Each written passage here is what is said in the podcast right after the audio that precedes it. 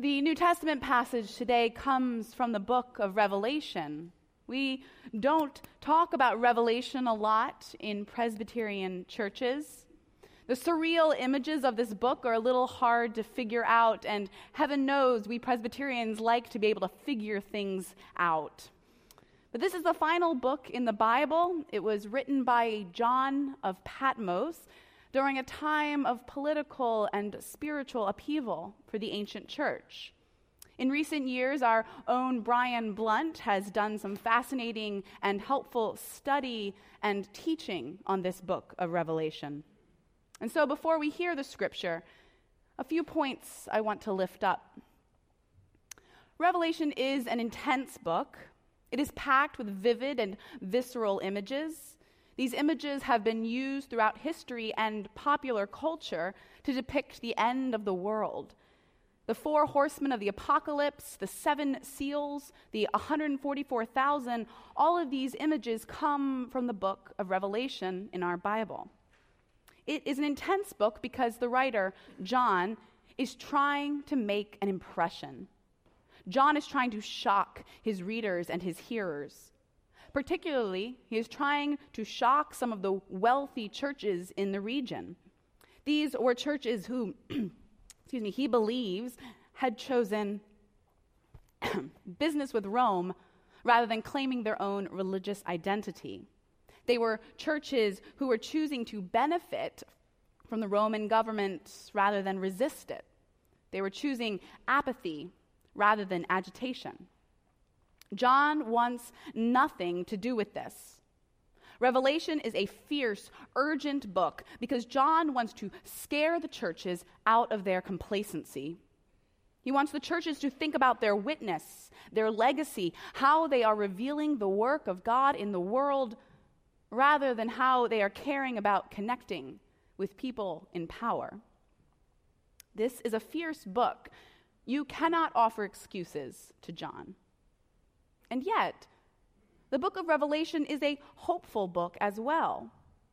Alongside the apocalyptic language, we hear repeated affirmations that yes, one day all will be made new, all will be set right. Springs and rivers of living water are mentioned throughout the text. They will pour forth with a refreshing abundance. That is the promise. A new heaven and a new earth, a shining city will be our home. Indeed, every tear will be wiped away. These words are in this text alongside words about struggle. John doesn't want us to pretend that the world as it is is an easy place. In fact, he wants us to fight against the world as it is, power and privilege set up as they are. There is much to resist. And the book of Revelation is full of the struggle and resistance. Yet, alongside the struggle, we get the following words words that remind us that the great ordeal is not the end of the story. More is promised. God is still speaking. Let us listen for the word of the Lord from Revelation chapter 7. After this, I looked and there was a great multitude that no one could count from every nation, from all tribes and peoples and languages, standing before the throne and before the Lamb, robed in white, with palm branches in their hands. Then one of the elders addressed me, saying, Who are these, robed in white, and where have they come from? And I said to him, Sir, you are the one that knows. Then he said to me, These are they who have come out of the great ordeal. They have washed their robes and made them white in the blood of the Lamb. For this reason, they are before the throne of God and worship God day and night within the temple. And the one who is seated on the throne will shelter them. They will hunger no more and thirst no more. The sun will not strike them, nor any scorching heat. For the Lamb at the center of the throne will be their shepherd, and he will guide them to springs of the waters of life, and God will wipe away every tear from their eyes.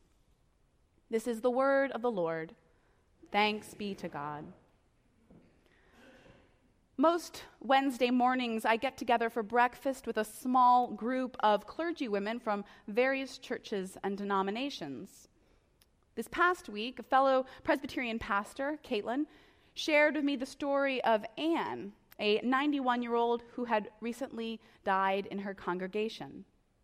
Anne was a lifelong member devoted to the church, regularly coming for worship and various other ministries throughout the week. Caitlin saw Anne often and knew her well, but what Caitlin didn't realize, what many other church members didn't realize, was that in all of her decades of church attendance, Anne would never cross the threshold of the church without an item to donate to the food pantry.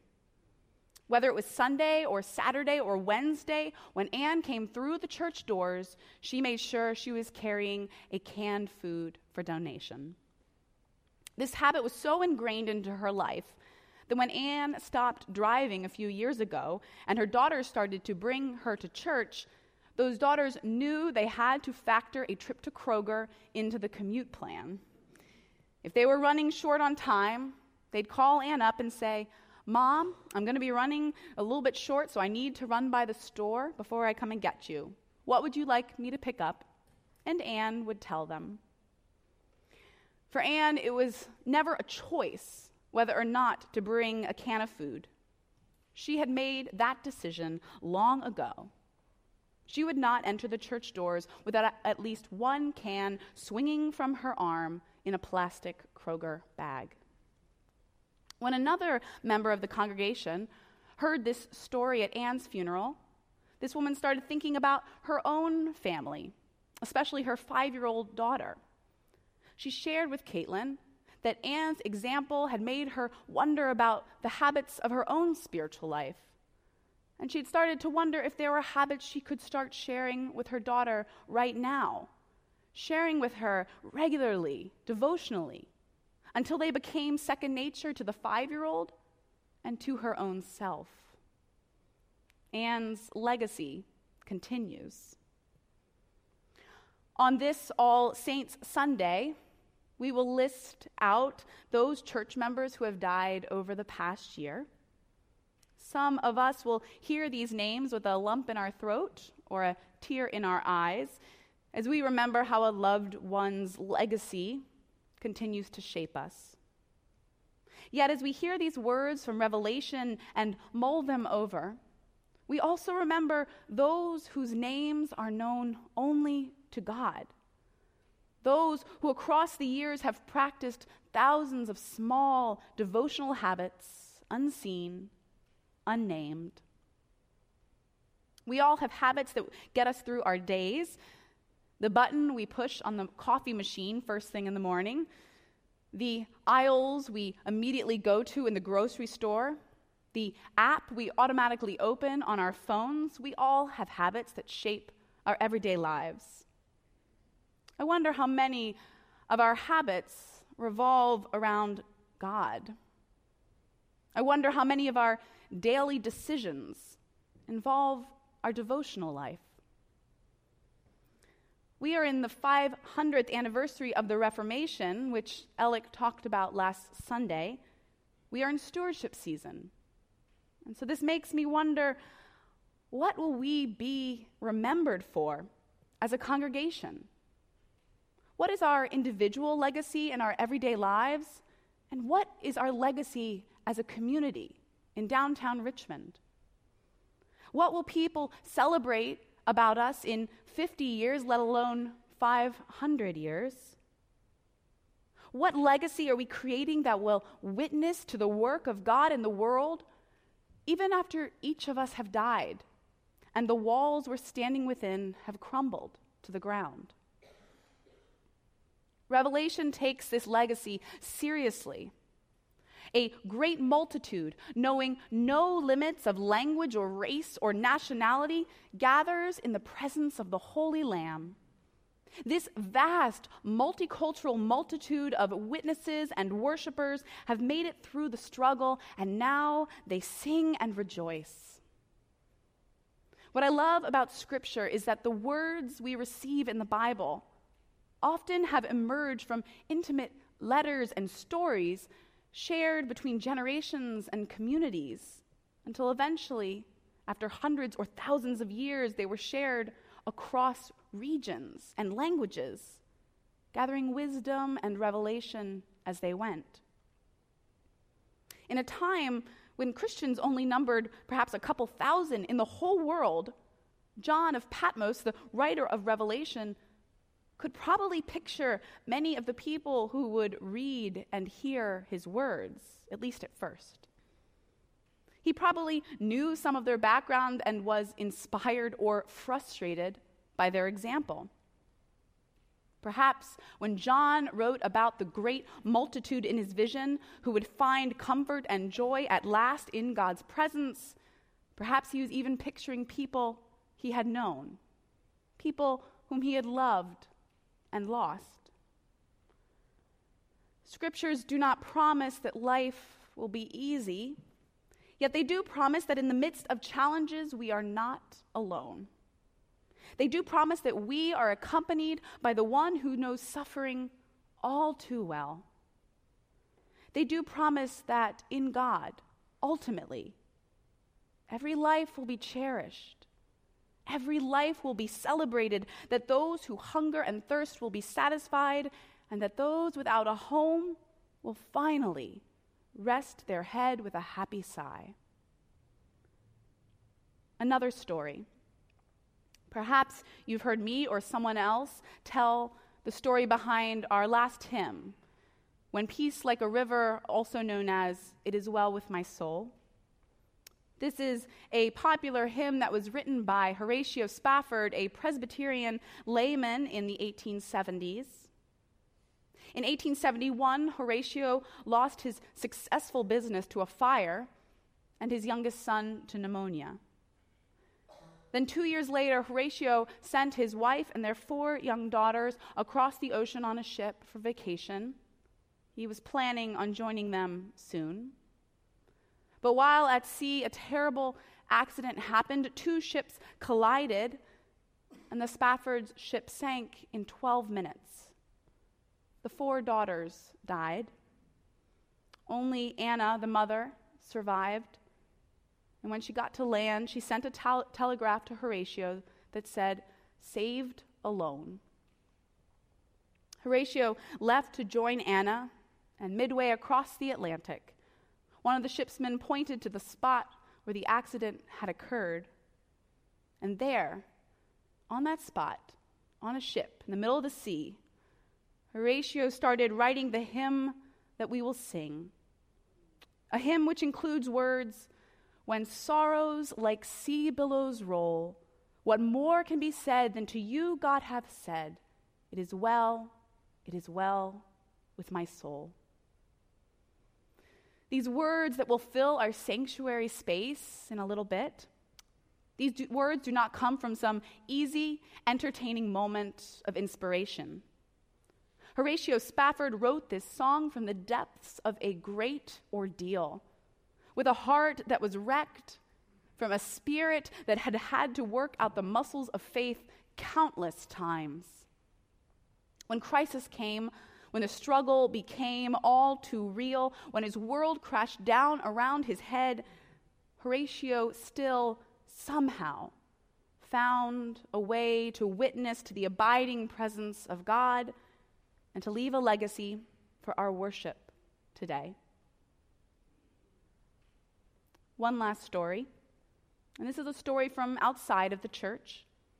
And it, it is a story that is unfolding right now. Last year, 32 year old Philando Castile was killed by a police officer at a r- routine traffic stop in Minnesota.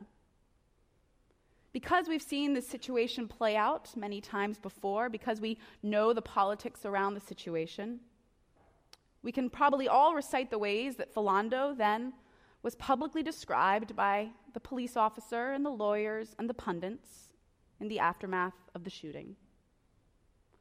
What was not talked about much, at least not on the national media circuits or national radio shows, was the quiet legacy of kindness that Philando Castile had been creating in his everyday work in his local school district.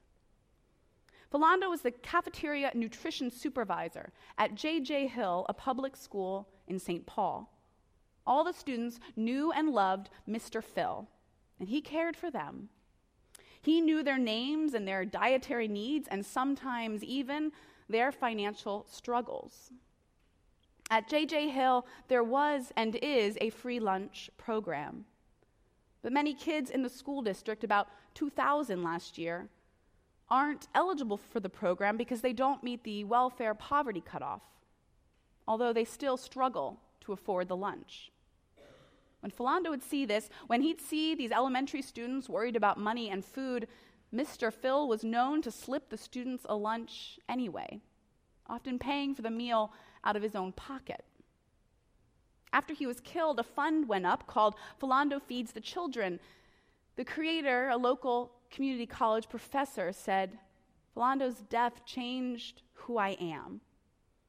Her goal was to continue his work and cover the cost of some school lunches. It takes about $400 a year to cover one student for lunch. She hoped to raise $5,000. This past month, the fund reached over $93,000, nearly 20 times the goal. Just two weeks ago, the St. Paul School District officials announced that the money would be used to eliminate all lunch debt across the entire school district.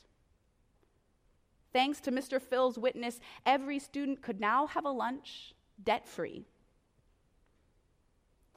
One day, we will live in a world where Philando's life will matter before he is killed. One day, we'll live in a world where Anne's small acts of devotion will be treasured as much as a corporate stock price. One day we'll live in a world where parents will not have to grieve the tragic death of their children. We cry out to God for that day to come, and we do rejoice in the anticipation of that day. But we are not there yet. Christ is with us now, but we are not yet at the day promised in the Psalms and Revelation. And so the question becomes for our lives right now, in the meantime, what legacy are we building? What witness are we sharing? Both individually and as a church, what choices and commitments are we making in order to shape the world more in line with the kingdom of heaven?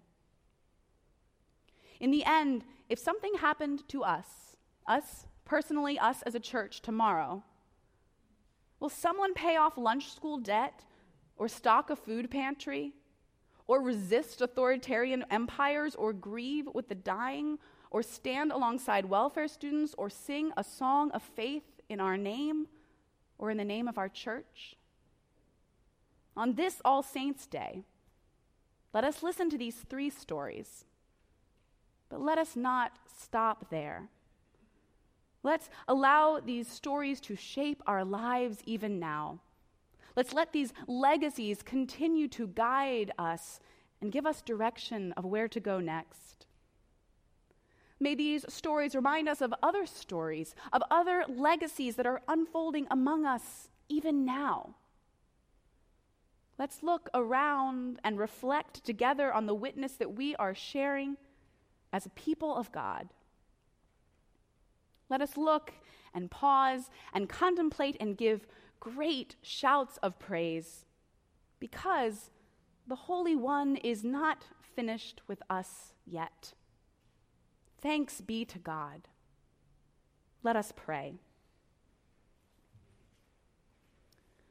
Holy One, we are worshipers and we are your witnesses. Our story unfolds within your abiding care and presence.